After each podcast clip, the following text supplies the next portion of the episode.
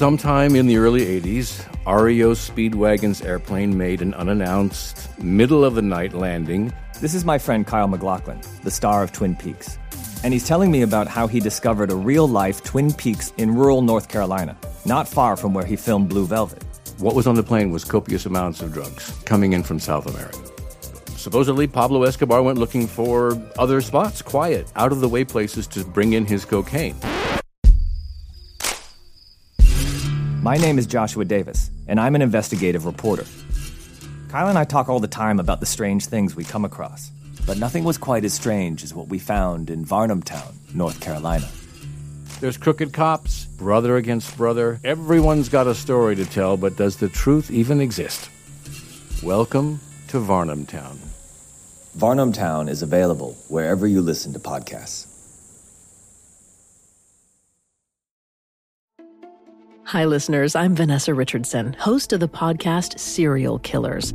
Like many of you, I'm fascinated by the darker side of humanity. What causes someone to develop such deadly desires and why they decide to act on them? For the past six years, I've been able to explore these curiosities weekly, tapping into the mental states of the world's most notorious killers, examining their backgrounds and habits, searching for answers. If you haven't had a chance to check out our show, there's truly no better time to dive in. With hundreds of episodes to binge and new ones released weekly, Serial Killers is the perfect podcast for any avid true crime fan. Follow Serial Killers on Spotify or wherever you listen to podcasts. Hi there, I'm Jordan Bonaparte, and on my show, Nighttime, I seek out and explore Canada's most fascinating stories. Nighttime stories are told using intimate discussions with those affected. They left her there. That was the last time anyone ever saw her. Jailhouse interviews with those held responsible. The context of that meeting would be some kind of mass shooting. And any other way necessary to get you to the heart of the story. You can join me by subscribing to Nighttime wherever you get streaming audio.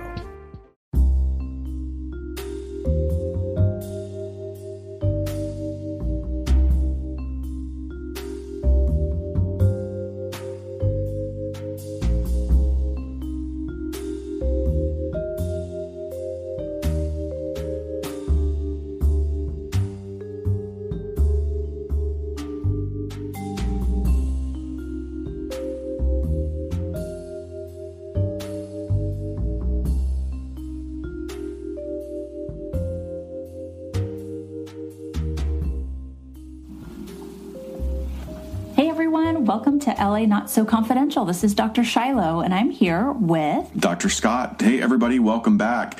It is, wait, what day is it? I'm always like It's, starting to talk. Thursday. This is Thursday, March 12th. Yeah. I rarely, we don't ever really say what day we're recording because we, we record and then we, Yeah. you know, edit and we get it down out not within like a week. relevant. It's not. but I wanted to say something this time because this is like a weird time in the world right now with the It is. coronavirus. I mean, it's really odd. Yeah. So I just wanted to say that we're okay. Um, Yeah. You know, we live in a big city. We live in Los Angeles, and there's a lot of measures being taken. Um, there's a lot of, excuse me if you're one of them, there's a lot of dumbass people out there buying toilet paper and paper products and water when Yeah. that's really not what you should be focusing on, folks. If- Panic will spread faster than the virus. Exactly, and that's actually. I mean, we there's actually even been some articles about it that people are not really critically thinking about what they might need if something actually happens. Right. And what you need is dry goods. You need food that's going to last you. Which I've been prepping forever. I know you're so you're on the edge of prepper. I got ammo and canned goods. I know we're coming to your place for guns because I don't have guns. I just I just know how to use a bat. yeah, I, my friend and I went to breakfast this morning, and we were just kind of laughing at it because her husband was kind of freaking out and like, "Well, we got a plan, we got it," and she's like. I'm gonna go get mimosas with Shiloh. Like it's Thursday morning. I had the day off work. She's like, whatever. and we were just kind of laughing how people are really losing their minds. Yeah, it's weird, and it's also you know working with law. You know, you and I both work with law enforcement, and in the context of sharing office space with with law enforcement, office space with law enforcement, I have Like you're in a big open cubicle huge floor. open open concept Right. with tons of mental health and and law enforcement and um it's a cool mix i mean it's just so dynamic Yeah, i love is. it but you know two of my cop friends are on on the edge of being like really really highly concerned with this. Like they Mm-hmm. kind of been waiting for something like this to happen so they're a little They're like, edgy. "Yes, yeah. but uh, yeah. I don't know." okay. It could it could. And then there's the other ones that are looking at them going come dude Calm come on just calm down down. but now the reason i'm i'm telling them myself because we're we're i'm recording this because we may be recording in a week and a half and going okay we're down to our last sheet of toilet paper We're in a bunker somewhere coming to you live. i'm in a bunker with beans and old corn cobs to use oh as Oh toilet God. paper Stop it. If we say it out loud, it won't happen. right exactly we're pushing back against the, the uh, nihilistic existentialism Yes. And so I, I'm, I'm going to insert here to not let coronavirus freak you out and make your summer plans to come see us in Kansas City, Missouri. absolutely Uh, the True Crime Podcast Festival, go to their website and you can purchase tickets. And if you put in the code LANSC, uh, you'll get 10% off of your tickets. Yeah. So make your flight arrangements. We are. We're making our flight arrangements for CrimeCon today. Seriously, we are making our flight arrangements. That's something educate yourself on. This is the time actually really to invest in travel because all the airlines have lowered their prices. Make it, you know, make your trip for 6 months from now when all this stuff is blown over and they're also letting people reschedule when Yep. necessary. So it's a win-win situation, I think. Yeah. It is a little annoying, like to get email after email from every goddamn company you have a subscription to saying, We know you're concerned about the coronavirus. I'm like, Who cares? I don't need whoever you are to send me an email. I'm taking care of myself. I'm an adult. Well, you have you have you have special skills in that area. Some Like, people I don't. get an airline, and I I actually watched the American Airlines video today, but I don't need, like, I don't know, Rodan and Fields send me an email, Oh, or you oh know, I mean, like everyone is sending out emails. Who cares? Oh my god! Okay, I didn't realize this right now. Well, I love be, them. That'd be like Sephora but sending out. yes, yes. All right, we're taking off all the samples off the floor. Oh God! So that it won't it's like I don't spread even have to go into a coronavirus. store to buy your stuff. Come on. Exactly.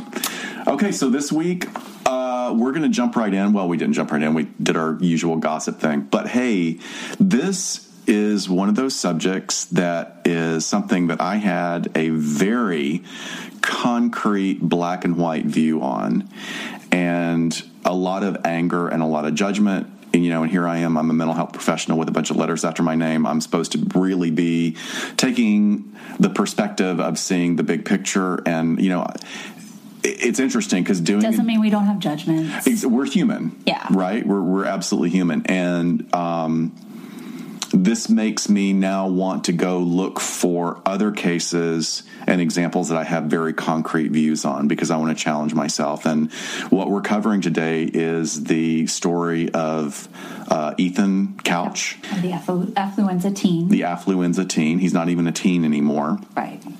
and you've Uh, but- wanted to do this for a while. I mean, you've kind of like popped this idea in there. I think even when like the college um, admission scandals was happening, Yes. it just kind of it seems like it really sort of piques your interest into this world of like rich people getting away with shit.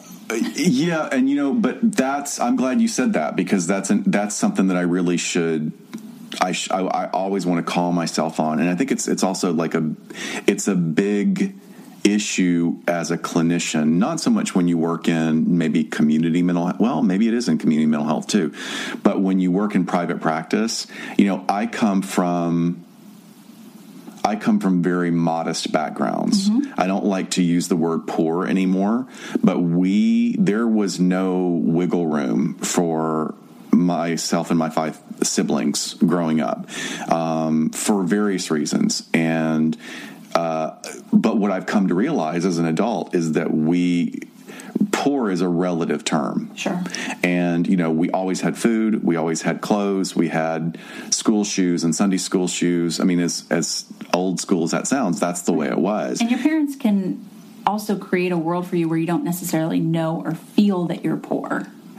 Right. Well, there and there's also not the fear of not having a place to sleep, not having food to put in your right. stomach, not you know, not having to have those sort of basic foundational Maslow's hierarchy sure. of needs. Sure. So in in saying that, what I want to do is I want to tell on myself when it comes to having a bias against people that have a lot of money because it's not fair to have a bias against people like you know people work hard um, right. and they might have opportunities that other people don't have or they create their own opportunities and i am completely supportive of that but you know in looking part of the thing of part of the part of being a clinician and being someone who is in therapy for a long time is learning to really look at those blind spots you have and pull them apart like an onion and go well what's under this layer and one of them when i found years ago was that you know one of the sort of lessons that i integrated from my dad growing up was that, and this is a very simplified version, so without, you know, spending an hour talking about my damn therapy needs,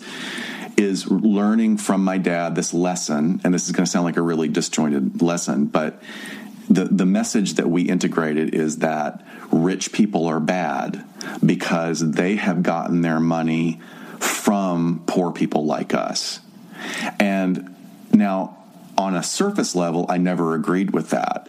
But you realize like when, like we're going to be talking about today, kids integrate messages sure. into their being and into who they become as they grow up, and those can be explicit or implicit messages. And you know, this is something that I've had to pull apart for a long time. Well, and it it does it is important to look at those sorts of core, core beliefs or messages that you've had when you are working in the position of a therapist because you could have anyone sitting in front of you as a client and to be able to keep your own stuff in check right. and deal with some you know issues that may come up for you which we call countertransference when there's something in our client that is bringing up stuff for us that you have to still be able to do your job yeah. put that on the back burner and then hopefully revisit it after the session and say what was that about why was i feeling that way um, and and not let it impact the therapeutic relationship or the therapy for the client. Right.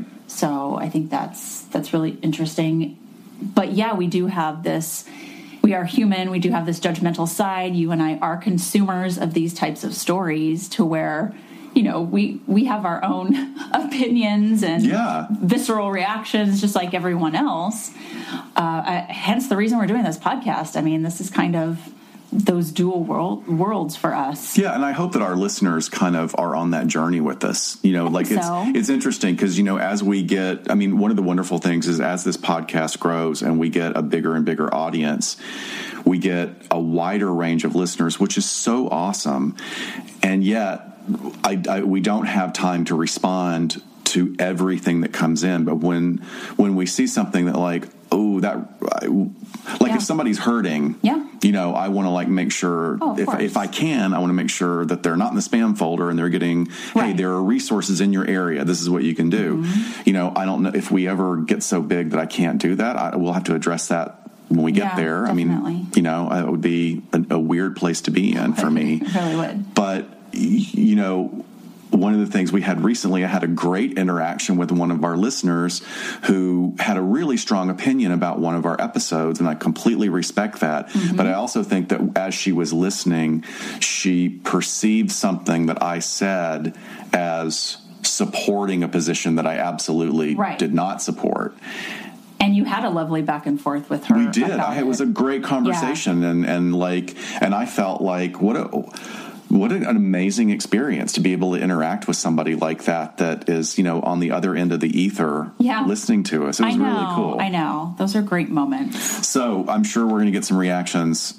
Probably. about this episode in if, that way. If you guys want a legal deep dive into this, I'm going to definitely recommend the episodes that Getting Off did with Nick and Jessa. Absolutely. Um, so it's episodes 197 and 198. They have so many episodes. I know, I know we always say that. Um, so it's a two parter. It's great. I think it was challenging. I could I could feel how it was challenging for them just because this case with Ethan Couch started when he was a juvie, and so there's not a ton of records that are available because most juvenile court cases are sealed. Um, and we've talked about that a little bit before. So a lot of what they and we are going off of is just the stuff that's in public record and not official court documents. Right. So, no, well, while we're talking yeah. about who we're going to refer to a lot, we're going to talk about um, Nick and Jessa a, a little bit. Really highly recommend you listen to those two episodes.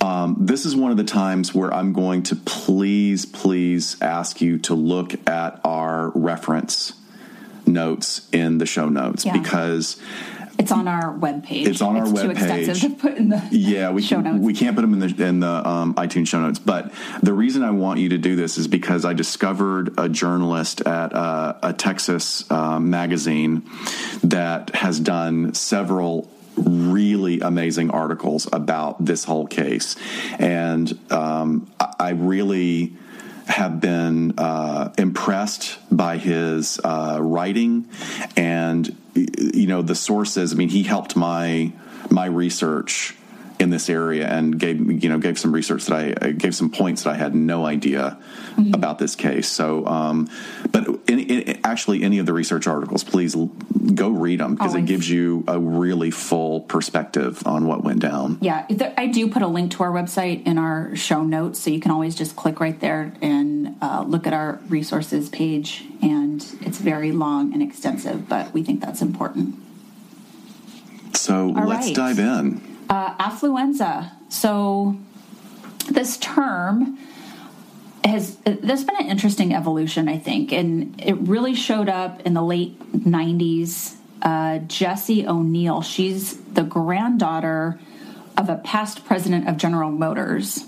Um, but she wrote a book called The Golden Ghetto The Psychology of Affluence. And um, that's really who coined the term and was really looking at how does the impact of money influence behavior and thought processes of children in those families and as they grow and become adults themselves. so um, right there, just that term alone is already our exploration of that term is going to challenge the biases that I think it's very easy for people to fall into of money solves everything.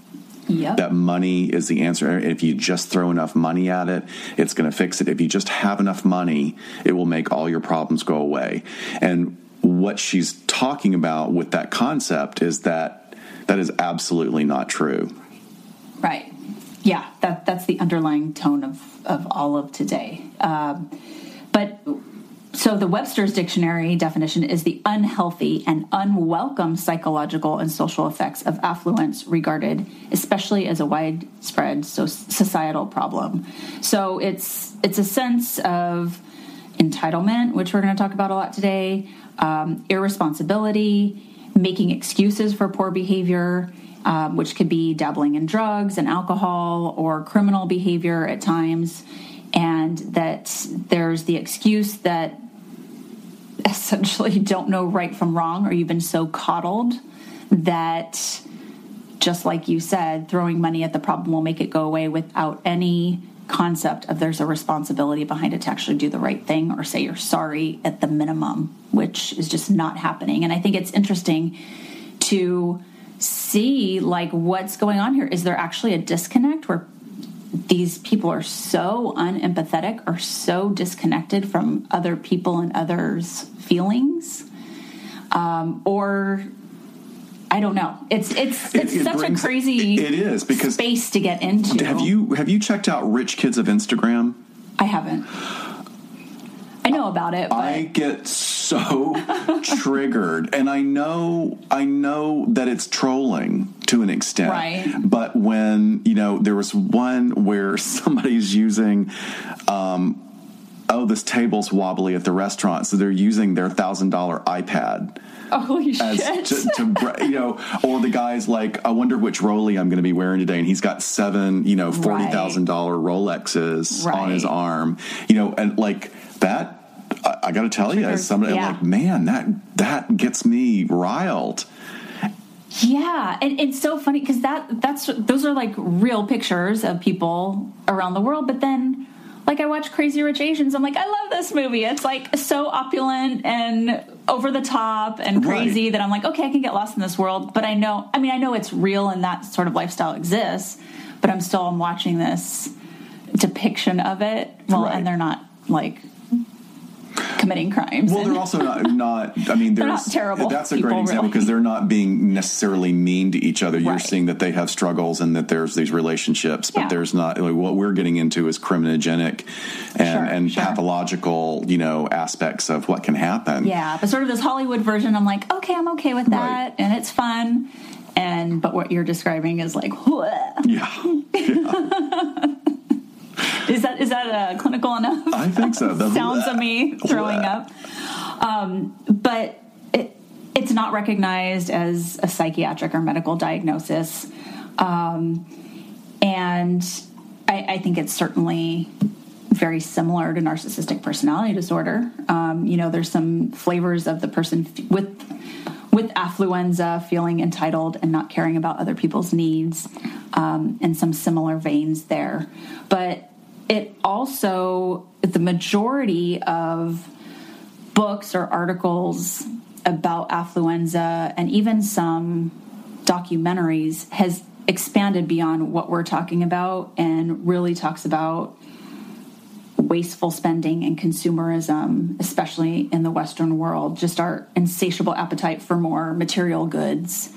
Um, you know, talking about all the food, you know, that you and I each waste 400 pounds of food a year, Right. or um, Just by virtue of living in this country. yeah, yeah. or um, the fashion industry, and just we buy shit all the time, and Because I mean, consumerism. It's consumerism, and it's it's a, a you know sort of based on an economic model that's supposed to never stop growing. Right. Which there's a lot of problems with that, but it's one of the things that drives the West. And then one of the underpinning drives of it as well is social media that has come in really you know we it doesn't really have so much to bear in um, Couch's case in the affluenza teens case, but f- as far as consumerism and affluenza and the idea of like I've got to keep up with that influencer, Right. I've got even though you don't realize that influencer lives you know with five other people in a studio apartment Right. and has just found one colorful wall on Melrose to take a picture of. Hey, we've done that. I know that. we've done that. We've totally done that. I just got coffee across the street from the Pink Wall today. Oh, cool. um, but But yeah, definitely. It's that shameless pursuit of material possessions that we are still so wrapped up in. And and that's how a lot of um, like I said, the articles and, and documentaries talk about affluenza now is in that area. So different. and so I think it's hard about. for us to have like you know we talk about sort of uh, the idea of uh, sociopathy and, and the lack of empathy and yet when I think the vast majority of the public is reading about a case like this with Couch, myself included, that's my initial reaction is like, I don't have any feelings for you at all. You you did this, this, this, and this. Right. And now diving into this and looking at some of the real research that's there, it's like, wow, I'm I'm I'm having what's you know uh, um, contradicting emotions. I'm having a dialectic. I'm having to sit in the discomfort of what I'm feeling. My feeling is real, but it's not accurate or true. It's not the objective truth of this situation. The objective truth is that you know, these people brought up in these different environments have just as much of an emotional range and depression and anxiety as us, but some very interesting differences in the populations that we'll get to. Absolutely. So should we jump into Ethan Couch's Well, story, or do you want to cover something else first? no, let's talk about him, and then I want to come back to the research that came up around after because I think you know his this whole case really sort of brought it into the Yeah. The forefront. So yeah, let's let's go through the timeline. So, just as a, a quick overview, so like we said, Ethan Couch was said to have used the quote unquote affluenza defense. I think that's more of how the media ran with it. Yeah. It's not as if his attorney said, here's the defense we're presenting. Right. Um, it came from a statement from his the psychologist that did the psychological evaluation. Um, and we're going to talk more about that, which there's good and bad to it. I mean, the evaluation was done pretty well, but there's some still to be desired with how that all turned out. But um, so I, I don't want to dive much into childhood, childhood with him, um, but and we're going to talk about his parents. But this horrific crime that was committed in 2013 wasn't the first time that you know clearly there was something wrong with this child in the sense that he was just doing whatever he wanted. Probably where crime really started to intersect with him was in 2012 and this is a kid that was running amok. I mean I don't know if you're going to go into it with his parents, but oh yeah, by the age of 13, he was already driving himself to school. The parents said, "Hey, we're too busy. Drive the truck." you know, I picture this little teeny, like 13 year old behind a big old wheel of a truck. It just it seems insane, but he was already um, dabbling in alcohol, driving himself to school. Just very little oversight, and um, his parents just were not very present in his life. And when they were, they were usually rescuing him. But in 2012, in Texas, in Texas, thank you. Hence the truck. No, I'm just kidding. Um, 2012, he was found passed out in the truck with a girl who was, I think, 14. She was 14. Um, and, and, he was how old at the time? I think he 2012, was 2012, so 15. 15. Yeah. Um, and basically the cops see this car, this truck pulled over, and they go up, look inside, see these two passed out, knock on the window, and the cop that that stopped them from the get-go said that he was just very arrogant, smart mouth, and clearly had an issue with authority in the moment. He said, quote, I verbally got onto him trying to get him to see how badly he was messing up, meaning look, you're passed out in the truck, there's alcohol. You're underage, you can't drive, you're with an underage girl who's completely naked, yes. who's also passed out. Right, right. Just, hey, like, get to see that this is not okay. Yeah. And that it was really clear that he had a hard time listening and he'd come from family and wealth and believed that he was privileged and entitled with no responsibility. So, when when the cop ends up handing him a citation for X, Y, and Z of you know everything that was going on in that moment, um, Couch responded, "Thanks for ruining my life." Zero again, like zero responsibility. That was always fun as a cop too to have people think that like you're the reason for. Oh yeah.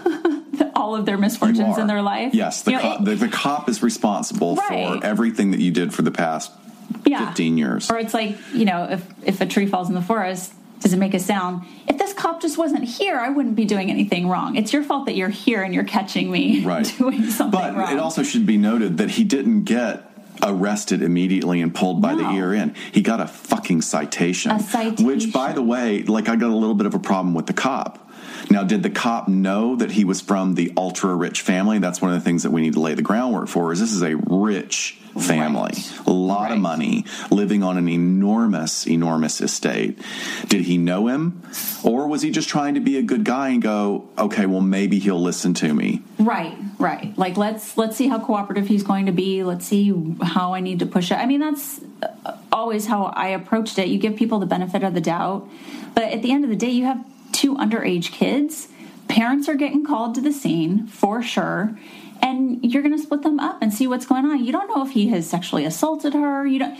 I'm just talking about investigatively. Like if if I were to stumble upon this, where it's look, they're so both underage. They're both underage, and maybe they're only a year apart. And I know that Texas slightly differs in the age ranges yeah. of consent, right? But is she able to give consent if she's that inebriated? Right.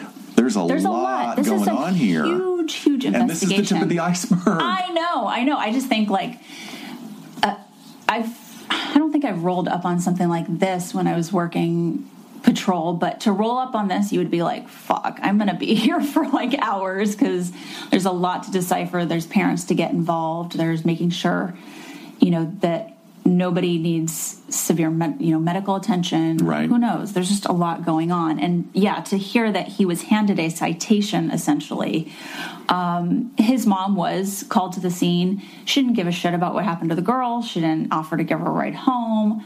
Nothing. She basically said i didn't care. I was just concerned about my son. Um, so the mom gets involved she and Ethan try to keep it on the down low from dad, like, let's not involve him in this. Um, but at some point, he ends up having to go to court for it. So a judge does give him six months probation for possessing and consuming alcohol as a minor. And he has to complete an alcohol awareness course and do 12 hours of alcohol related community service. Do you think he did it? Of course not. of course not. That's crazy to me. Um, just with the situation, and I know. So I know this is triggering in me. Just how much community service I had to do as a 16 year old when I got arrested for shoplifting, and it was a lot. What? what? Yes. Okay, I never. Oh, you're such a bad girl. You didn't know. I did not know that. Are you kidding me? No, you never told me that. Oh my god. I love it.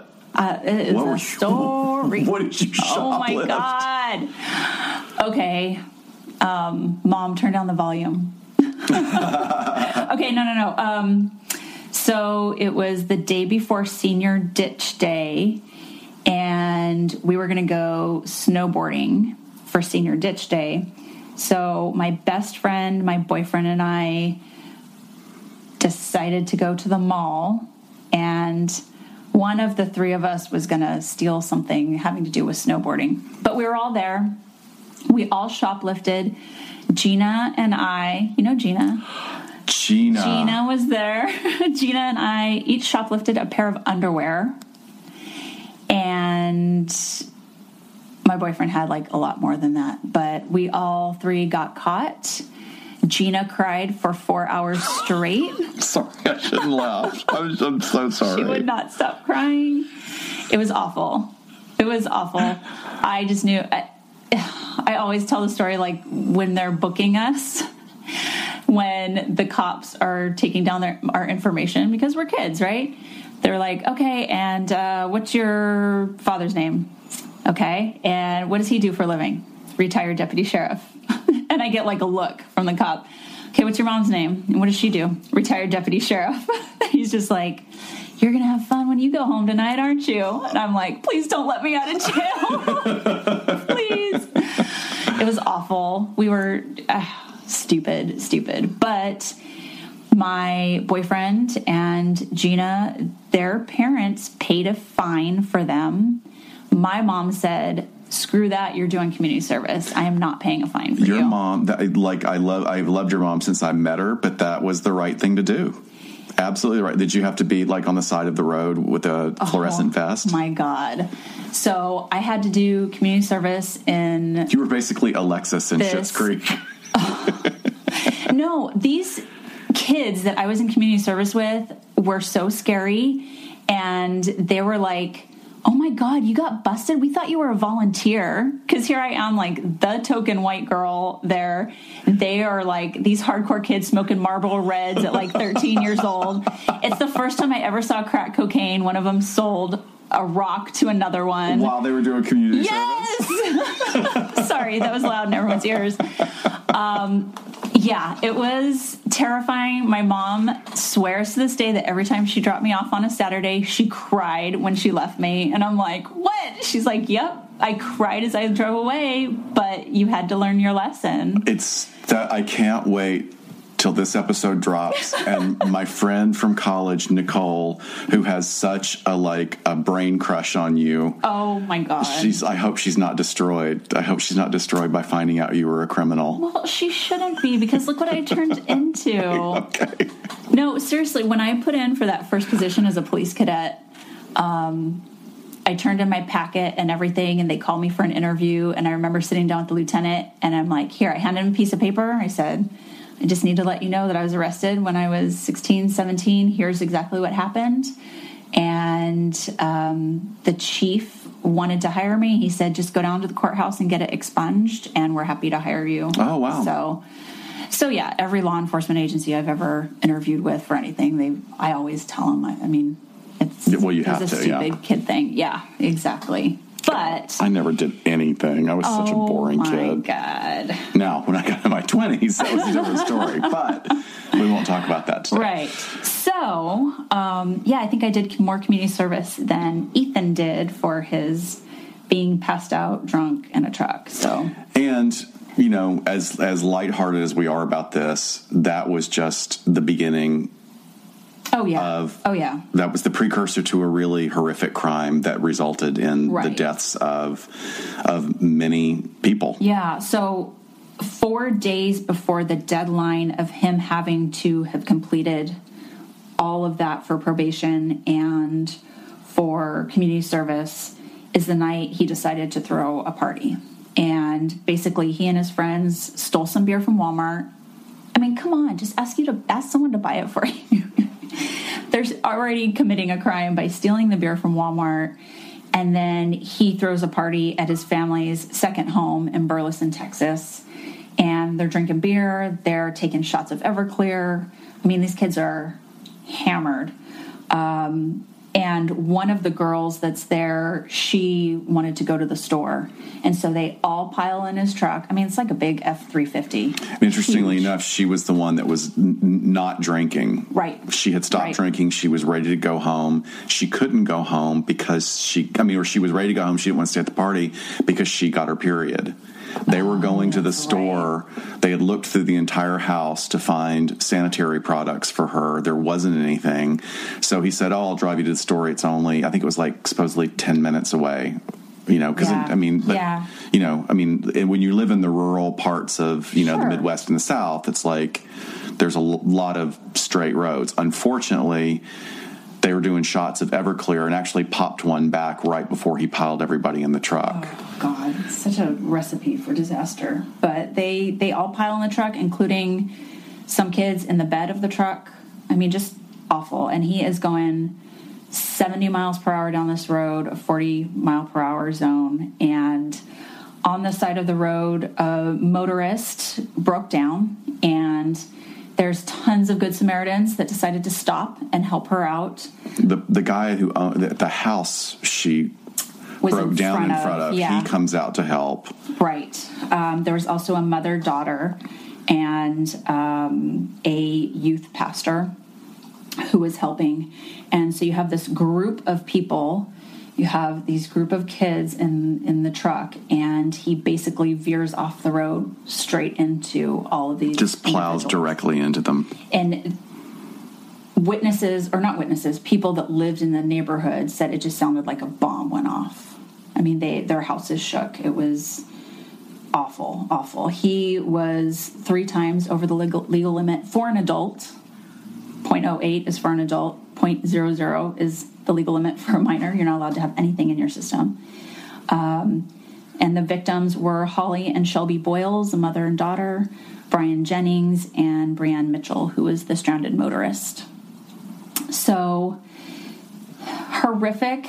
Um, many of his friends were left forever changed. I mean, we're talking paraplegics. There's one um, who there's a young man now who is completely bedridden. He can only communicate by blinking his eyes because Right. his injuries were so severe. Yeah, I um, think he was one of the ones in the bed of the truck. Yeah, there were body there were reported body parts. The impact was so explosive that it it literally dismembered bodies. Right. And there was a a woman and one of the neighbors who was calling 911 was just completely traumatized because she was there were there were body parts and Yeah. broken glass and Yeah. blood everywhere across the road and in the there were bodies in the ditches. And Yeah, responding officers said it looked like a plane crash. Yeah. Where when there's a plane crash and you have bodies hitting the ground, it, there's just basically grease spots left. Right. it- from impacts. And So- one of the one of the other things I said about that about the impact is that it was clear from the damage that was done by Couch's truck, or we should say his father's truck that he stole because he was not supposed to be driving it. He uh, he never put the brakes on. He which is pretty common in drunk driving accidents. There's not skid marks. There's not an oh shit moment. That's what they theorize is why people who are driving drunk usually don't get too injured is because they're not even reacting. They're Right. not tensing up. Right. They're He's not. just all loose and yeah. I mean, who knows if he was even conscious? Um, well, he came to pretty he came quick. to, yeah, pretty quick, and said, basically, said I only had I only had two beers. I'm not I'm not going to jail for this. yeah, and told his friend, "Don't worry, I'll get us out of this." Yeah. Whoa, that that takes some balls to say, "Hey, don't worry about all this. I got it." I mean, Yeah, I mean, not it's just- even an oh shit. Well, this I might mean- be the thing that ruins me. Well, he was clearly. I mean, he had been drinking, you know, pure grain alcohol as well as drinking beer, and they'd been playing beer pong for a couple of hours Yeah. before. So he was pretty blotto. But even so, What does you it know, take to sober you up? Yeah, and just to make a statement like that is sort of is, is along the same lines of how he talked to the cop in the initial. Yes. Yeah, exactly. So, as a result of this horrific accident, um, and it is an accident, it's nothing that was intended. There is absolute, um, you know, there is absolute fault on his part and neglect and uh, lots of things wrong with it, but it is still, at the end of the day, a traffic collision or traffic accident he gets 10 years of probation. And as Nick and Jessa say, this is pretty shocking for there to be dead people, multiple, and not any prison time, even if he is only 16 years old. and something that we'll touch on a little bit more. I mean, not not go in depth because it opens up another complete, you know, could be a six hour episode. Is the sentence that he got is representative of the amount of money that his family was able to pour into that trial. And if you had a lower socioeconomic status individual, and particularly a male person of color, they would not be getting probation. Of course, they would, not. never And- see the light of day again. Right, and it caused a huge public outcry because people were Sure. were understandably angry oh. about this. Yeah, absolutely. Um, so let's let's pause at his probation and what he got to talk a little bit about his parents before we talk about the psychological eval. Yeah, so like we're introducing, you know, you, you when you hear this, and you know, there's there's something about the physicality of this young man that shifts when you see pictures of him as a child. He's almost like, you know, a little Opie from Andy Griffith, you know, uh, uh, Ron Howard. He has this sort of, you know, oversized head and big blue eyes and a little sort of dainty chin. He's like almost like a cartoon character, cute kid. And he ages into a teenager that is, you know, there's one picture of him as a teenager that looks kind of sweet like an innocent kid and then literally every picture after after that there is something that has shifted in his eyes now once again i'm making a judgment Right. on just the media that i've been able to get my hands on which is apropos of nothing except that it is chilling to look at Sure, to we kind of talked about that with Aaron Hernandez. Last exactly. yes. Absolutely. That's exactly what i mean. But um so he is uh the son of uh, Fred and Tonya Couch. Uh, it was the second marriage for both Fred and Tonya. Tonya had a daughter from a previous marriage. Uh, Fred, I don't know if he had children from a previous marriage, but he'd have a previous marriage. Um, and frankly, just speaking out, I'm more comfortable talking about the parents actually than I am really diagnostically about um, Ethan. But let me tell you, Fred and Tonya should never have come together. Like this They should have was never procreated. They should never have procreated. They should never have come together. They are They're pretty toxic, mix. it's a really toxic relationship and it has incredible flavors of what we call a narcissistic borderline relationship.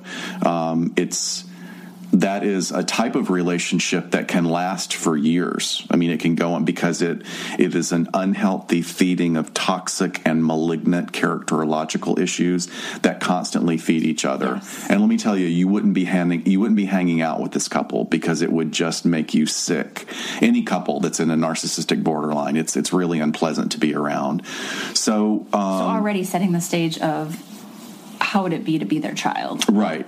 So Fred is a very successful metal, metal metal tool and die cutting or metal pressing company. He's got an enormous enormous company, makes a lot of money, um, and feels very entitled because of his money to just about say and do anything that he wants to law enforcement to uh, Schools. schools, whatever. Um, they built a huge, I think, a 35 to 4,000 square foot house um, that they had while they were married, while they had Ethan, that ends up after they separate later. They Tonya goes to live someplace else. His dad Fred builds another enormous house, ranch size, with a huge work shed or whatever you call it, workhouse, you know, Workshop, yeah. workshop, yeah. And they basically leave Ethan to his own in this house. And we're going to come back to that, but But at like who, el- 13, who else as a teenager was left in their parents' home? Don't know. Who? Jeffrey Dahmer. Oh, Jeffrey Dahmer was abandoned in his Oh. parents' home, basically by his parents. Anyway, not saying the same thing, but just interesting. I mean, it's neglect. Yeah, it is. So um, they divorce in 2006, and they both have incredible accusations against each other. Um, the judge, thank this judge, whoever this judge was, was great because the judge jumped in and immediately ordered psych profiles on mom and dad and Ethan in the presence of mom and dad separately in separate locations. That is a really good judgment. Yeah. And in child custody cases, judges don't always ask for that. And if anybody's planning on being a judge in their career, you should please commit this to memory. That's what you ask for because that's going to give you the clear picture of what these people are about. So, but Fred, in his narcissistic way, and during his interview with the social worker, didn't even have the wherewithal to try and present well because most narcissists don't have the wherewithal Right. to even think that they need to present well. Oh, God. So basically, he tells social worker. I, I seriously, she needs, she deserves a medal. Yeah. So he tells a social worker that the marriage was a mistake from the start. Okay, well then, why'd you do it? You went through. Now you've had a kid. You know. Right. Um, he accused Tonya of having a pill addiction, um, and then Tonya is noted through many articles and a lot of research material on this case to have um, have had a legitimate substance abuse issue with alcohol, with pills, including benzos, um, Valium, and um, possibly pain medications. I think she also she's She reported. Oh, I didn't know that. Well, apparently she gave, um, according to Fred, and then something she admitted to later, she gave Ethan Vicodin as a kid. Yeah, there's like at nine. there's there's no reason to give a child Vicodin unless Right. they've had dental surgery or something. Right. Come on. Um, Fred said that Tonya had made constant threats to commit suicide and that she would refer to Ethan, who was nine years old when all this was going on, that he was her protector. So, right there, we have two huge psychological issues going on right there. Constant threats of suicide are highly indicative of borderline personality disorder. Um, and on top of this, uh, taking your child and using it as a wedge against your um, former partner is characterologically based, and Right. and and it's what we what they did is she was placing Ethan in a parentified role. So pl- taking this nine year old and giving him basically making him an ersatz husband, which a kid can't understand that, and it's completely unfair. Apparently, she made him sleep in her room um, in a separate bed. They brought a different bed in, but like for several years, he was sleeping in her room. Um, and after the uh, separation, uh, and there was a decision that was made that there would be uh, dual custody and he would split time between each one. Tonya made a complaint to the social worker saying, you know, he doesn't supervise Ethan. He's not doing anything. He's not watching him. And when the social worker went back and, and confronted Fred with this, Fred responded, I'm not a mom. Holy shit. Yeah. So, I mean, Whoa. for those of you listening, I mean, for us as clinicians, there are bits and pieces throughout this story that are just absolute red flags, and and these are examples of them right here. So now, when we go to Tonya to get a description of her, um, she in the interviews accused Fred of verbal and physical abuse, and she said that she had been, you know, verbally abused by being called names, that she had been physically assaulted, and generally his go-to was to either grab her by the hair and throw her across the room. She had reported that she had been thrown into the fireplace at least once, and that on he had also attempted to choke her. Another red flag. Yeah. Strangle her. Choking food. Oh, choking food, strangle. yes, sorry. hands. We use it wrong. Thank you. so strangling, which is in the DV world, that's an another. That's a huge, huge red flag. Yep. Now, it should also be noted that in his previous relationship, he had been accused of strangling his ex, and then in his relationship after Tonya, he got um, accused of uh, attempting strangulation. So clearly, Right. we're talking about two parents that have some really, really significant issues. Now, age nine, Ethan is going through this. The court has ordered these evaluations also of him, and social worker describes him as patient and he's polite, and he constantly through the interview he asserts that he loves his parents and he wants to see his dad more often. Um, but he also wanted to feel secure, and I think that's an interesting word. And that's in quotes in the in the paperwork. So that's an interesting word for a nine year old to use. And you, so it just makes me wonder, like, had he already been in therapy enough to understand what the word secure was? Had his mom used it? Well, he was incredibly intelligent. Oh, he was apparently a math genius. Yeah. Yeah, he was in a special school and like the teacher, like his teacher was probably the one solid mentor model. role Yeah. model throughout his life and she, you know she showed up to all the trials and everything. And maybe just being an only child and being around adults, I could see how his vocabulary could Right. be better maybe than we would expect of a nine year old. So he also reported that his parents yelled a lot, argued a lot, and he really didn't like he or he wished that they would not put him in the middle.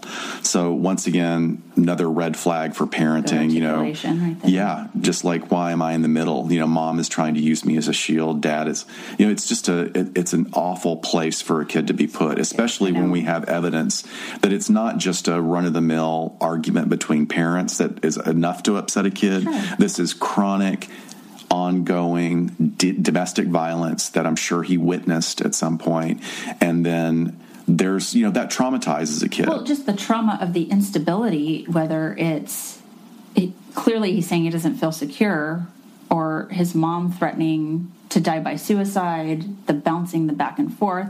He probably doesn't see dad a lot. I'm sure he's very into his work, like a lot of affluenza kids are. Their parents are just not there because they're so committed to their work. Well, yeah, but that's also a nice spin on this on how Fred's been presenting. Yeah, like, no, I think he's a dick. He's a And- dick, and- and- probably and- not too happy about being a parent, but Right, and Yeah. you know, there's no indication that he really has any desire to spend, with, which is which is brutal to a, a child, Sure. to a male or female child. And the, the at the report end of the report, the social worker concluded um, that Fred and Tonya continue to exhibit a high degree of animosity and conflict. And um, she really highlighted, in her words, that there was an extreme codependent relationship between Ethan and his mom, and the dad was incredibly inconsistent and invalidating in his relationship. And I'm, I'm paraphrasing a little Yeah. bit. I'm using a little bit of her quotes, but I'm putting in some other words. But um, once again, inconsistency, which is just inconsistency is about the worst thing that you can do to a child. And if you if you want to mess a kid up intentionally, you be inconsistent I was going to say that's where a lot of mental illness is born, right there. Absolutely. So um, now, one of the things also that's another big indicator is Fred and Tonya both historically had a long history of law enforcement interactions Yep. for DUIs, public disturbances, being which things that would get cited down that actually Right. were probably a lot bigger. And um, while they were being interviewed, one of the times by the social worker, they had to call the police because both of them were being so non-cooperative. So in 2003, Tonya was dinged for reckless driving in a case where she intentionally forced a motorist off the road. Her road rage was just so out of control. She pled guilty, was fined, and got some probation. In 2005, she lied, lied about a charge on a form to renew her state nursing license. Years later, this was found out, and she ended up failing to show for a disciplinary hearing and, and lost her vocational nursing license. Well, and there's something down the road after all this trial happens that's another indicator of Tonya's real problem with impulsivity. But we're going to get back to that in just a few minutes or less than a minute. We're going to take a break and then we'll come right back. So we'll see you in just a few, folks.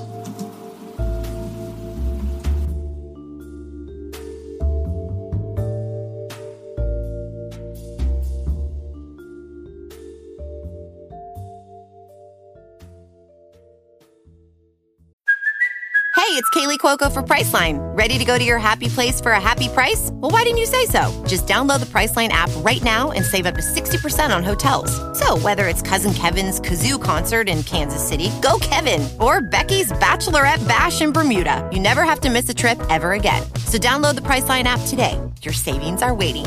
Go to your happy place for a happy price. Go to your happy price, Priceline. Kickoff for Super Bowl 34. The Titans Rams 2000 Super Bowl, an instant classic. Hours after the game, two men were stabbed in the street, accused of being in the middle, the greatest linebacker in NFL history. Ray Lewis and two friends are charged with murder. The nation's eyes were glued to their televisions. The trial concluded, and the verdicts came back not guilty. What you can learn from all this is that big cases make for big mistakes. Look what happened in O.J. Simpson, and look what happened in Ray Lewis. Lewis went on to have a Hall of Fame career, but questions around that night in Atlanta still remain. So, what do you think they're hiding? They know what happened. They know exactly what happened. After 20 years, it's time to get to the bottom line truth. From Tenderfoot TV, I'm Tim Livingston, and this is The Raven. Listen for free on Apple Podcasts or wherever you get your podcasts. For ad-free listening and early access, subscribe to Tenderfoot Plus on tenderfootplus.com. Listen to the 48 Hours podcast for shocking murder cases and compelling real-life dramas from one of television's most watched true crime shows. Go behind the scenes of each episode with award winning CBS News correspondents and producers in Postmortem, a weekly deep dive. Listen to 48 Hours wherever you get your podcasts.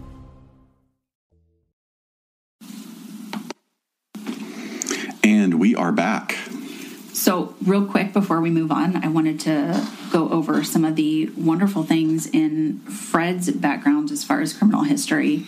So, not only is a criminal, you mentioned the other cases of strangulation with other female partners, which, if you haven't listened to our intimate partner homicide episode, please do that. We talk a lot about strangulation and the risk factor for intimate partner homicide when strangulation is one of the types of assault used there.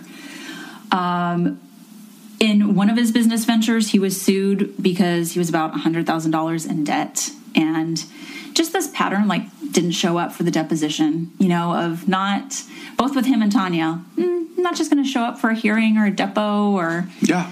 I don't. I don't need to be there, sort of thing. I mean, just the lack of responsibility. Uh, did you? But, so I know you're going over this. Did you in the deposition about what the the attorney asked him if he said to a cop?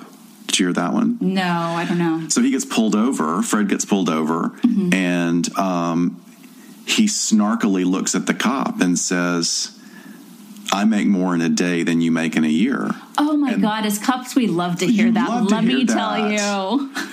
and that became part of the police report, and the attorney got it and read it to him, and he said so you're reported to have said this. Is this true? And his response was, That sounds like something I would say. Uh huh. Well, sounds so, like your guy. Yeah. You know, on one hand, he's being like authentic, but he's also telling on himself. Like, and come up with a new one, Fred. Like, no cops ever heard. oh, seriously. Just. Uh, you know when I, am reading some of these of like ethan's reactions to cops and and i worked in a town where it, it had a, a, vast range of socioeconomic um, the population there. I mean, we had professional sports players and a, a pretty affluent area of town, and so you would pull over these kids every once in a while, or you're responding to the party that they're throwing when their parents aren't there. And these kids were just little shits. Yeah. And it is so easy to let them get under your skin and or a parent. You know, you have these people as well, have come across them. Um, you know, as a police officer, police officer, you're still expected to do your job professionally and responsibly. And now that there's body cams everywhere, people are much more aware of that. But there is something about a quote like that that gets under your skin.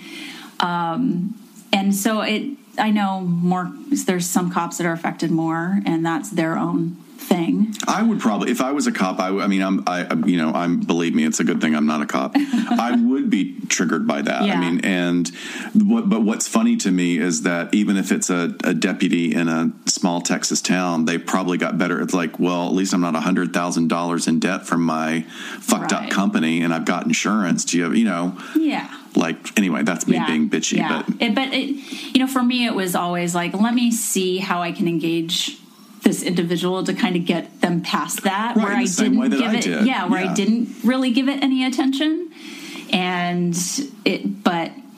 At the end of the day, you know, we wield the power of a pen. We can write you up for one thing, or if you did five things wrong, we can put all five on there. Yeah, so exactly. You just digging yourself deeper. so tell us But- more about what Fred's history was like. Fred, um, Fred also decided to punch a contractor one day on the job because the contractor, it was actually a supervisor, was telling one of his guys not to use an unsafe table saw and telling him to like stop. And so Fred thought, you know, he would go over and punch him because he wanted work to continue for the day to keep making money. He actually got a few days in jail for that and probation. Uh, 2009, he was accused of sexual harassment uh, by a female employee. He decided to fire her once she uh, alleged some of this, um, but they ended up settling out of court. So, again, throwing money at the problem. 2014, he, I, I think, I feel like this was like at a state park or a beach somewhere. And I don't know exactly what happened, but basically he got busted for impersonating a police officer. So he showed some sort of badge. He said, Oh, I have my gear in the car. Wait, Fred did? Yeah, Fred did. Because you know, one of the survivors of the the car wreck was later cited for oh, impersonating Oh, really? a cop as well. Yeah, Fred got a Fred got a year probation. I don't know. He got a year probation for that. Okay, how creepy is that? That we've talked about.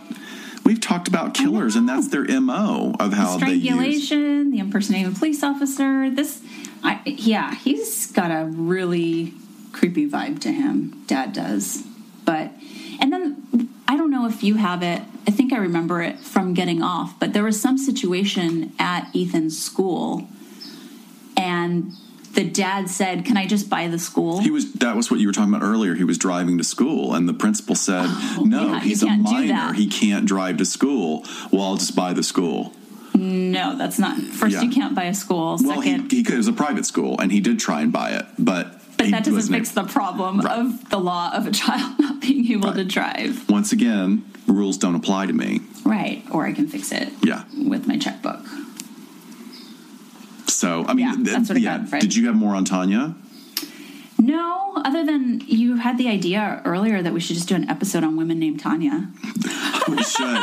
Oh my God. It's just like Florida Man. It's like the podcast Florida Man. We should do uh, one on Tonya Tonya. There's, there's several Tonyas to do. The one thing um, that does come back is like after all the trial and Ethan was, um, you know, even the, the probation went, did not go as planned, uh, obviously, and he was has was sentenced to, sentenced to time. And there was one time where he had violated because they had posted on social media of him playing beer pong with a group of miscreant youths. Yep. So not even not even the impulse control or good judgment to take himself out of that milieu, but went right back into it, echoing his father's behaviors of the rules don't apply to me. I do what I want, and so now it's been posted on posted on uh, social media. The the cops are going to come after him, or law enforcement is going to come after him for a violation of his terms. What does mom do instead of holding him accountable? Scoops him up. She scoops him up in her lovely, warm, nurturing breast. Right. Puts him in the car and drives him to fucking Mexico. Mexico. Yeah. Where they're and I think dyes his hair too, so he went from being like a strawberry blonde to like a Bleach blonde. no, this was like a was creepy brunette. Like it made him look really bad. Oh. Um, so I want to circle back around. and I want to talk about some of the research that I found from a fantastic article But hang on, he got two years in jail because of that probation violation. from the Mexico Yes, when they got him back, yes. and she got charges too. She did. I think she's. I think they're still freaking pending for her. I couldn't find anything as of last year where it had been resolved yet. So she's. I'm sure with her money, she's just dragging it out. But yeah, he he got two years. He had to serve two years. He got released in 2018. Now, also before I got well, even before I go back to that research article, the other thing was is that he had been sentenced. I'm using air quotes to do before his probation. He was just going to do time in a ritzy sober living facility. So they Right. sent him to So- Newport Ranch. the Newport Academy, Newport Academy, which is in Newport Beach here in California. Um, so yeah, he he got well. They chose to send him there. He had to do treatment. It's not as if the judge sentenced him to Newport Academy. And, and folks, guess how much that costs? I'm just like, just think Jeopardy Hundred music. thousand a year? No, keep going. What is it? Four fifty a It, year? well, it was. I mean, it, I thought it was like they spent ninety thousand dollars. I think he was So he supposed. wasn't was there supposed- that long. right? He was supposed to be there, but it was a lot of money. Okay, twenty. It's so a thirty day program and twenty two hundred dollars a day. Twenty two hundred dollars a day. Right. So he he did go there for a bit, and then he ended up at a state facility in Texas. So for one hundred and three dollars a day. Right, right. So we're talking about something. or the state was paying something much it. more appropriate. um, there's a I don't want to go into it. We we don't have time for it, but there's a very, of course, well written article by our friend Bob Kolker. Oh, it's really good, yeah, folks. about um, About this the Newport, Newport Academy. It's called Affluenza Anonymous: Rehab for the Young, Rich, and Addicted. And I love, in true like Bob Kolker style, just really stepping back and getting to learn what it's about. And I, I think it will help build your empathy for kids that are coming from these homes. And isn't it so funny, like the way I we're say not- we're that? not- and we're also not asking you to have empathy um, or let Ethan off the hook No, for his no. terrible parents. We're not asking that, but but that article, you know, you'll come away. Kolker does an amazing job. I'll tell you what my, my experience was. I came from away from that particular article, not really caring very much for the kid who. Started the, it? Mm-hmm. the man who runs it. Um, I, I, I, I understand his perspective. I don't necessarily agree with his perspective. I thought Kolker did a great job of being completely neutral. I did too. And there are people that are supporters, there are people that are detractors. There's a lot of perspective given in that article. Yeah, but to to isolate it and say, look, there are people, children, people that are growing up in a certain environment which breeds its own unique problems. And It just happens to be an environment that we all have a bias thinking Yes.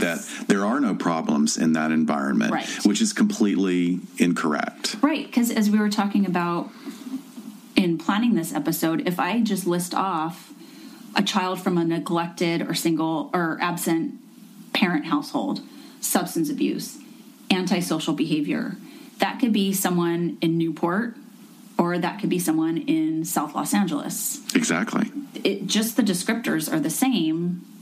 One has money, One doesn't. One doesn't. One comes. One may be square jawed, blonde hair, blue eyed, and the other one is a person of color, Right. Male of color. Right. So this article is great and really kind of diving into and I go to the Newport Academy website and we all would love spend some time there. Yeah, I think they have, that's they have multiple campuses now throughout the United States. That was one of the, but but all incredibly expensive. Like all are Oh, yeah. that that expensive. There's no cheap ones. He, I mean, he says that there are scholarships and that they take insurance, and but it's very very expensive. But I, I wanted to go back around to the article by uh, Suniya and Luthar.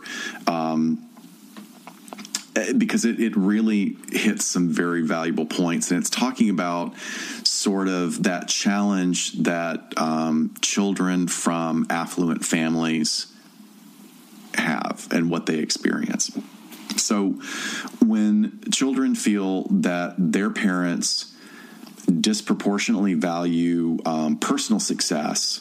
So, like in their schoolwork, their sports achievements, or their careers far down the line, when they um, value those far more than they value their personal decency and kindness, the kids show elevated symptoms of depression and anxiety. Wow.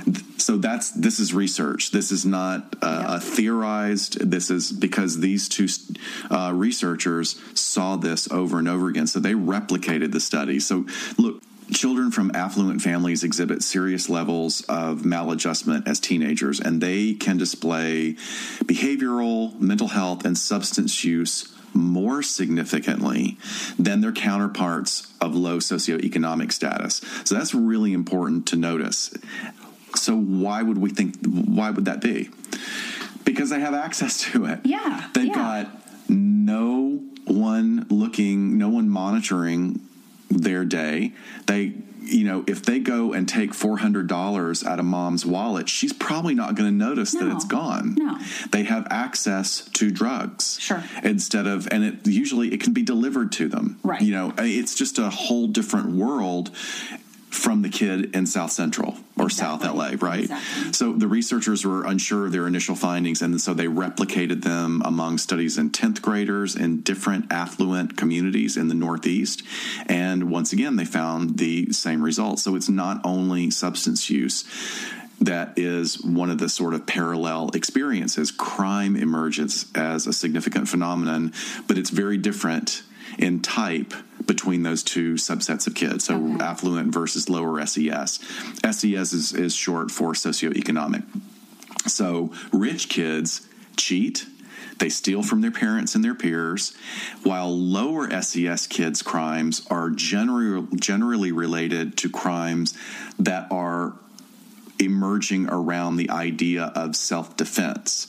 So, lower SES kids are more likely to carry a weapon that will end up in a crime using a weapon. Not Right. saying that they don't engage in robberies, but we are comparing these two things. But it's just a crime to carry it on you. Exactly, exactly. So affluent youth populations vary across the country in terms of substance use and drug use, but they display similarly high levels of symptoms related to depression and anxiety.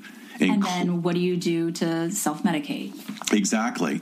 But what was really crazy is that even male and female uh, kids of more affluent families are more likely to engage to address symptoms of anxiety and depression they will engage in self-harm this blew my way i didn't realize Yeah. they engage more in cutting Yeah. more in burning male and female I did read that. and in impulsive acts that are dangerous like driving 70 miles an hour Sure. down a dark country road Right. so well, and I, I guarantee you, I mean, okay, I don't, but I theorize their resilience is way lower to like, oh my God, how am I here? What do I do now? And it's just this spiral out of control where maybe someone who didn't have money rescuing them or feel like you have that false sense of safety is actually learning to be pretty resilient right from the many obstacles they have in their life where the kids all all of a sudden sort of find themselves in this downward spiral i Right. don't know i'm that's just It's yeah, I mean it's so you know we make these assumptions. We make these assumptions that you can throw money at anything, even though we're sitting here. We're like Fred has demonstrated that clearly throwing money at, at problems does not fix it, but we still are pulled towards that incorrect assumption, Right. and we assume that that money also opens up doors to treatment. Well, yeah, it can open up a door to a $90,000 a month treatment facility, but it doesn't mean anything about the quality of what they're going to get there or whether or not they're going to engage in that any more than someone sure it's all on them how much they put into it. You know, one of the things about working with people who have, you know, histories of substance abuse is that, you know, when you have someone that walks in the room and they're from um, an affluent family, you kind of have a little pit in your stomach because you go, shit, they have so much farther to fall than somebody who has less. Right. Somebody who has less, and I'm not saying it's better because it doesn't matter whether you're drowning in three feet of water or 200 feet of water. It does not matter if you're still drowning. But the person with less resources is going to hit the ground sooner and maybe be less torn up by it as opposed to a rich kid that just keeps fucking up and keeps fucking up and keeps getting bailed out. So you know they're they're assuming and this is one of the things that they're basing their research on is that all of this is coming from the pressure to reach high levels of achievement and the idea of failure and not have any mentorship or parenting role models in how to deal with the fear of that failure only increases their symptomology of anxiety and depression, which then they self medicate Yeah. with either substances or behavioral components of impulse and acting out. Yeah, exactly. So, you know, this is a parallel. It's not directly related to Ethan because I think Ethan himself, you know, we talk about the idea of of, we've talked about psychopathy, sociopathy here, we kind of the general term of antisocial behavior. Look, it, when it comes to child rearing, it's possible for two um, genetically normal, no aberrational parents to have a kid that has bad wiring and becomes you know a person who exhibits those type of dangerous behaviors but in this situation i don't know what the genetic makeup is but at some point ethan turned a corner and he didn't have great role models in fact he clearly took on his dad's arrogance and denial and dismissal of any kind of responsibility, thinking that he could buy his way out of things or that his choices had no consequences.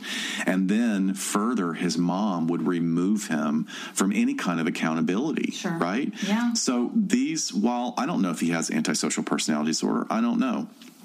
And at 16, You can't really diagnose, you can't diagnose that. And there's this underlying thing that we talk about with brain development, like all of us when we're 16, wh- whether you're Shiloh shoplifting underwear or you're Ethan deciding to pile all your friends into a truck while you're blacked out drunk, that well, and that's substance abuse being on top of your decision making, but that you're not weighing risks and consequences the way a fully developed brain would be. Exactly. Okay, so what you're talking about then is so important because we're talking about a teenager and we're looking at the possible diagnostic criteria. Certainly, substance abuse is playing a huge part. Uh, in that moment, in that environment, because it's taking away, it's stripping away inhibition. It is It's increasing impulsivity, which is already high Right. for a person that he's completely now disinhibited.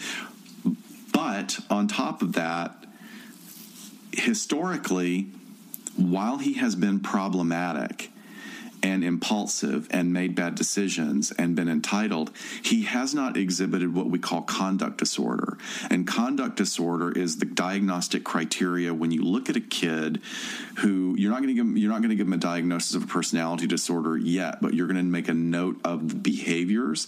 And conduct disorder is sort of the way to describe it when I talk about school kids that we have a diagnosis called oppositional defiant disorder where a kid can be an angel at home but an absolute dick at school or a, an angel at school and a complete dick at home. And that's playing with the sense of autonomy and individuation and developing their own personalities. And there may be things that are causing it at home or causing it in the environment that that aggravates it. However conduct disorder is is markedly different from oppositional defiant because the individual the kid violates the rights of others. This is the kid on the playground that lies in wait like a predator for the kid to run by him and he sticks out his leg so the kid will trip. Interestingly enough ethan's not, not doing seeing that, this. Right. he's impulsive. He's substance using. He's making terrible decisions. Sexually assaulted that girl but there's it's there's flexible on that description right because they're only a excuse me, right. Like neither of them can give consent. So, Right. I mean, not sexually assaulted in a violent manner. But yeah, if, if you think about those things, especially with men, when they're depressed, they do things that make them feel good. Sex, substance abuse, it, it, the symptoms can be acting out behaviors. That's not necessarily violating the rights of someone like you're saying. So yeah, he's he's acting out, and they might be illegal. Well, wait. Let me let me put a pin in this then. Yeah. So, because I, I- you corrected me, and I want to make sure I'm corrected Mm-hmm. appropriately, so that for our listeners is that you're saying that in that incident with the young girl, that would not have been sexual assault. It depends on the state. Okay. And there's all sorts of different reporting laws. But first of all, we don't so, know what- happened. so I can't she was make a, naked, so, right? Okay, let's just say I can't make a judgment on No, no, that. no, So let's be very clear to our listeners. I'm Right. not making a judgment on that. I am saying she was naked. She was 14. He's 15. They're Right. both drunk, passed out. Both passed out. Right. So it's very you know, there's something going on here. Clearly, we can probably see through the lines, but he she can't give consent at her age. He can't give consent either. So it's one of those things. Whereas if you're conducting an investigation, it's like, do we charge both of them? Do we charge neither of them? Right. What What do we do here? And you, you know, that would be when you ask a district attorney, what do you want us to do with this? Because what are the odds of it being filed? How are the parents feeling? That sort of thing. Um, yeah. So to back up that, I, I think it's hard to make assumptions again even if you're the cop like rolling up on this like what do i have is the first thing you have to ask yourself um, but yeah just going back to what i was saying earlier is when you know tying in the high levels of anxiety and depression with women we think of the more traditional symptoms of like crying and laying in bed with the covers pulled over your head. And in men sometimes they tend to instead act out and or their irritability and anger increases because they just channel the negative feelings through anger which is socially acceptable but there's a lot of acting out behaviors that we see with males instead of the sort of traditional symptoms so whatever can kind of make them feel good in the moment because Right. they feel so bad so whether it's i'm going to drive my motorcycle fast down this windy road or i'm going to go skydiving or i'm going to go cheat on my wife or I'm going to abuse substances, it makes me feel alive for a moment. Right. So, anyway, I'm sorry I took you off on a way. No, no, no. I, I wanted. I thought that that's a good conversation to have. Um, so yeah, we're you know we're talking about um, sort of the idea of the the repercussions of antisocial uh, traits in parenting. Um, you know, a kid that is exposed to this, it, it's really traumatic and injurious to a child who's raised by a parent with these characteristics.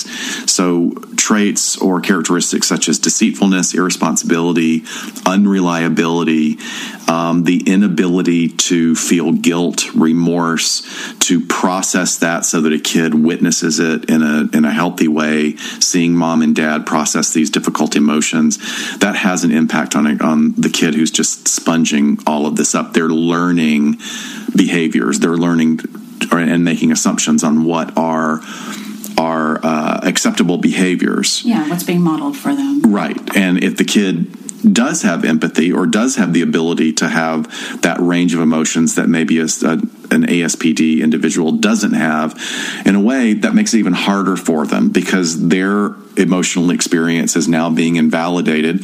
Probably like on some level Tonya and Fred had in their background. Probably. Maybe, Yeah, you know, absolutely. the Sure, it just goes back. Intergenerational trans- tra- transmission of trauma.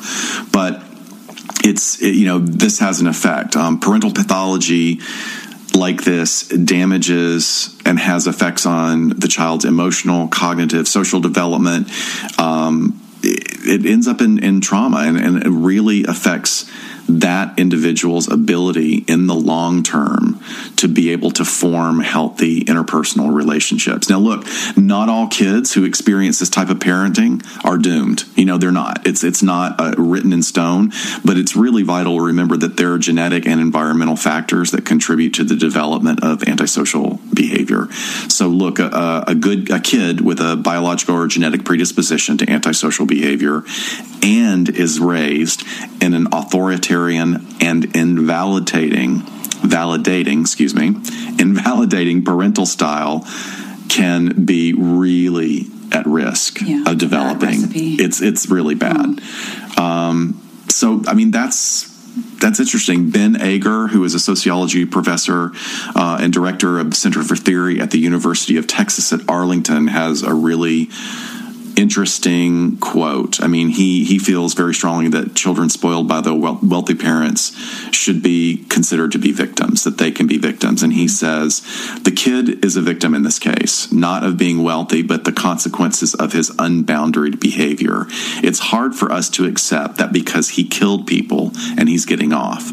Ultimately, adults are responsible both as role models and parents who turn a blind eye to their children's reckless behavior. I feel like that just Oh, yeah. boom, that like really hits it right there. It makes you wonder like, had Ethan done this And what if his parents threw their hands up and stepped away and said, We're not paying for your defense?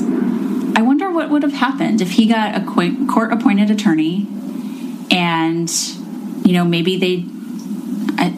They do great jobs sometimes as well, but if you don't have these this money and these high powered attorneys behind you, it's really interesting. Or if they couldn't have afforded a fifteen thousand dollars psych evaluation, so let what me. would have happened? I know, and let me. So let me challenge my own assumptions, like the issue about him violating probation by playing beer pong. Mm-hmm. You know, as much as I had a reaction to that, let me challenge myself by saying, what if that's the only way he knew how to cope? Yeah.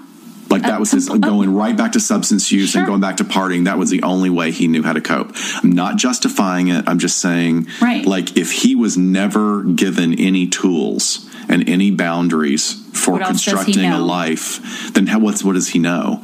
You know, and it's 10 years probation. So if, if you step into his shoes, he thinks for a decade, I have to be squeaky clean. It's a long time. It's not jail time. It's not, Yeah. it's not an eye for an eye for, you know, the crime he committed, but 10 years probation is a long time. I could see him going, fuck this. Like, I'm just well, like do you said, and and see if I get caught. And when it comes to brain development, it's you know he's still developing, and oh, sure. he there's still you know just because the, that happened doesn't mean that he is able to understand and follow through on the consequences of his behavior, and like oh.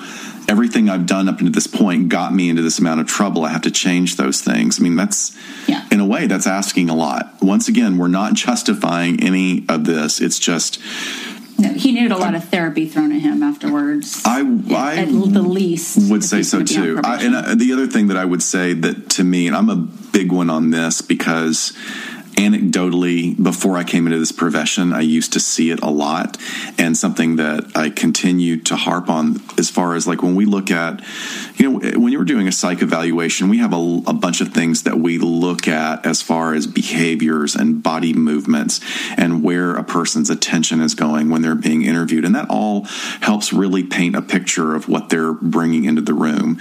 And so, while I'm not saying, I mean, I'm certainly not an expert on body language, and I don't think that that's necessarily a a, a hard science by any means. There are things about Ethan's presentation over the last few years that are really um, n- uh, noticeable. And that is like he constantly dyes his hair darker, and he's always not even if not if it's not even his mug shots, he's always unkempt. Like it's just this weird shaggy beard, weird bowl cut hair, you know, you know, kind of tousled clothes. So it's like he has no identity. Like there's no he doesn't have any foundation of who he is. And I think that that's something that is definitely a possibility of happening when you don't have parents that give you any kind of solid foundation as a Well- springboard for developing and individuating. And what's his legacy? Being the affluenza teen. Right. That's his identity. He needs to find some meaning and purpose in his life and create his new identity. So, should we talk about the psych eval to before we wrap Yeah. up? Um, so, I, I- don't have much on it. I know you dove into it a little bit more, but um, so the Dr. G. Dick Miller is the psychologist that was hired to do the psych eval during the original trial. And he had, so he's the one that, was it in his report or was it on the stand that he used the term affluenza? I thought it was on the stand. I thought it was too. I don't. I don't remember anything about like it officially being in the report. Not that we have the report to say, but And because he was a minor, this is really, I mean, it, there's Um, Yeah, a lot of stuff available because the crime was so big, but there's also a lot of stuff that uh, if he was an adult, we would have access to a lot more material. Yeah.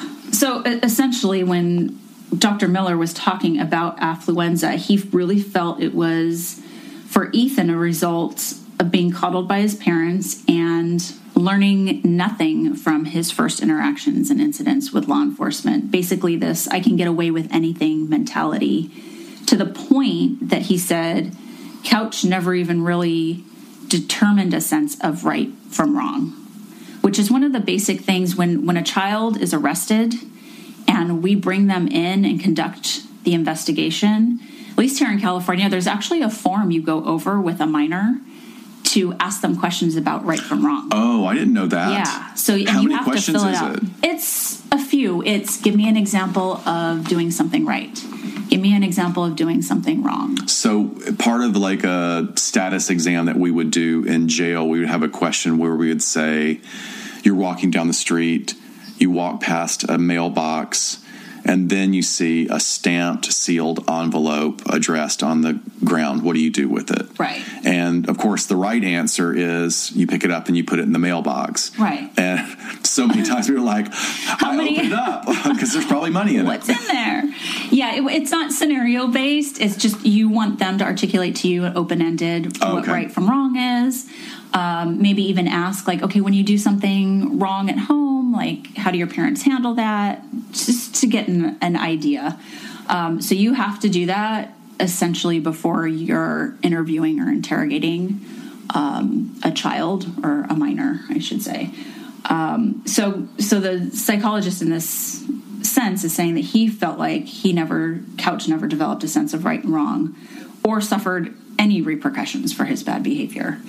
Um, where he said, if you hurt someone, you say you're sorry, and then if that in that family, you hurt someone and you throw money at it. So he was, he even recommended that Ethan be removed from his parents, which that's a pretty bold statement to make. I mean, you're you're not even doing a child custody evaluation, and he's Yeah. seeing how toxic these parents are, and he's recommending that he be removed. Well, now you're changing my perspective on him.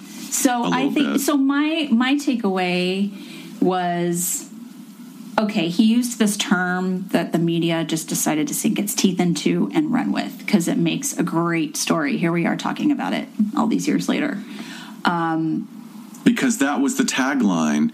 The psychologist says that the teen suffers from affluenza. and I think Over and over shit, again, that was said on the news. To have your words taken like that, and now it's being labeled as this was his whole defense strategy. And when, you know, when you're on the stand and you're trying to explain terms, you want to do it so people understand what you're saying. Not everyone in that courtroom has a doctorate, and sometimes you might use some language that feels a little bit more casual. I think this was definitely one of those things that came out of his mouth, and it was like, oh shit, I probably shouldn't have labeled it like that because then they were off and running with Right. it, which wasn't his fault. I don't Because I mean, Dr. Drew. Oh, a Drew hu- said it was uh, you know, disgusting, and um, I mean, and, and then again, like Whatever. being, but you know, It's somebody their job to be talking heads and they're talking judge heads, other and and of course they would they would I would say that as well if I was in that position. But I think that's one of the the challenges here is that you know we always just need to like pull the reins back Yeah. and get all the information when we can. But he came out later and like I completely regretted. Right, right. But I, I think his evaluation was solid and he did a good job at that. It's just this whole, I mean, I don't even think he could have uh, anticipated this would have been the fallout Right. from it. So, um, but you said that some other statements he made afterward seemed a bit much. He should have just well, sort of. but, but now, but see, you've given me a down. different context, so I want to talk about that. Should be. So yeah, Doctor Dick, as he is. Oh my sorry. God. Isn't he Doctor G Dick something? G. Dick Miller. So look, you know, one of the things that I mean, I I felt for him. I remember when he it came back around. He said I should never have used that term, and I remember reading the, uh, some of the articles and him saying a lot about what you said of like this. I was trying to paint a picture and like, and I think probably you know. I was siding more with him at that time as well because I was like, well, you know, that's your job to do. You you took this job to to do this thing. But the thing recently is I read some more articles and he's being a little bit more uh, open, shall we say, even to the point where he called Fred an asshole. He he's basically just said Fred's an asshole. And I remember like having a reaction to that and probably some countertransference myself because I'm a I'm a mouthy psychologist and I I put myself I put my foot in my mouth all the time. You're as- like, whew, wasn't me this was I didn't do it. And you know, but now that you know, what offers me the opportunity to like take a step back from you know being all judgy about uh, Dr. G Dick is that statement of him wanting to take Ethan out of the home like that really says a lot because think- like you said it's not a custody evaluation but in, like this he guy felt the responsibility. he felt the of, "I need to say responsibility this," and yeah. he was like this is this is bad and this this is and and to even have like to still feel that way after Ethan had engaged in this crime this this accident you know that killed all these innocent people like I think that there's probably a lot more emotion about the parents than we're even touching on Well, and and he is allowed to have that emotion, and Absolutely. of course, it, yes, you can think Fred is an asshole. Just don't say it to the media. Yeah. you know, at that point, you need to close your mouth. Your job is done. It, it's not something to be out in front talking it's about. just not what we do No. as as professionals and you know i might say that here on my podcast but like I, we I, we de-identify things and Right. and certainly like if i testified on the stand about somebody i probably wouldn't talk much about it No. especially if No. it was something like this Yeah.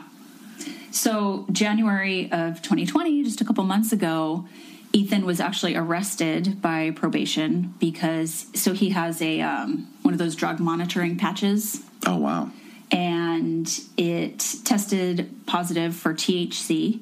Um, but it was a weak positive, so they released him from jail upon further investigation. Um, he is claiming that it's CBD oil that could be know dripped onto. I guess if there's THC in the CBD oil, well the, the the ones that are supposed to be the most effective should have a little like the lowest like, amount like a THC. tiny percent of thc in order to make the cbd work right. It, So, has, it helps with the bonding elements. But so I hear. yes Um, but yeah, so he was. We'll see what happens, but technically violated probation just a couple of months ago. Yeah. So You know, one to, thing to end on is that um, there was a pastor that was interviewed that worked with him in in jail, and the pastor was interviewed, and he said, "I think Ethan is really just now starting to understand what he's done." And so I have mixed feelings about that. For one thing, it's like you know, you know, a pastoral relationship is a lot like a therapeutic relationship, and there's confidentiality involved. And you know, did you need to say that? Yeah, why are you talking? Why are you talking? And um, so you know, I, I don't know. That's apropos of nothing, but except that like this kid is is such an uh, this young man is such an an interesting and identifiable nexus of upbringing and environmental factors and a crime that I think is thankfully is very rare. But it says something about sort of our society and the inequality of uh, economics. You know, your economics status. I mean, in the way, in a way, he still had enough money to throw at it to not have to do what anybody else in his position would have had. Even a poor white person would not have had the money to throw at that Right. and would have been in, in prison for 20, 25 years. absolutely, Uh, four dead people Yeah. is what we're talking about. So. Okay, that's affluenza. We did it. We're gonna have some fun stuff in April. Yeah. We're already planning for that. Um, so we're gonna bring you some good times next month for our episodes. Anything else? Well, look, we don't know what's going to be happening with um, the current pandemic, which I guess technically it is a pandemic. Well, the president said last night it was. so- Okay, well, there you go. Um, we have been planning to go to CrimeCon. Right. We're buying our tickets. We got our we got our tickets for for the show. We're buying our plane tickets tonight. We're hoping that it will go on as planned. Haven't heard anything different. Nope. That's uh, almost two months away. Fingers a crossed. A lot of great good things. energy out there. Yeah, wash your hands so that we can all go to Wash CrimeCon. We'd love to go. We would love to go. So Okay. that's great. We'll see you next still- time. You know, we'll see you next time. But please um, give us a couple of stars, give us a review, and um, we'll see you next time on LA Not so. Confidential. Bye bye. Bye, folks.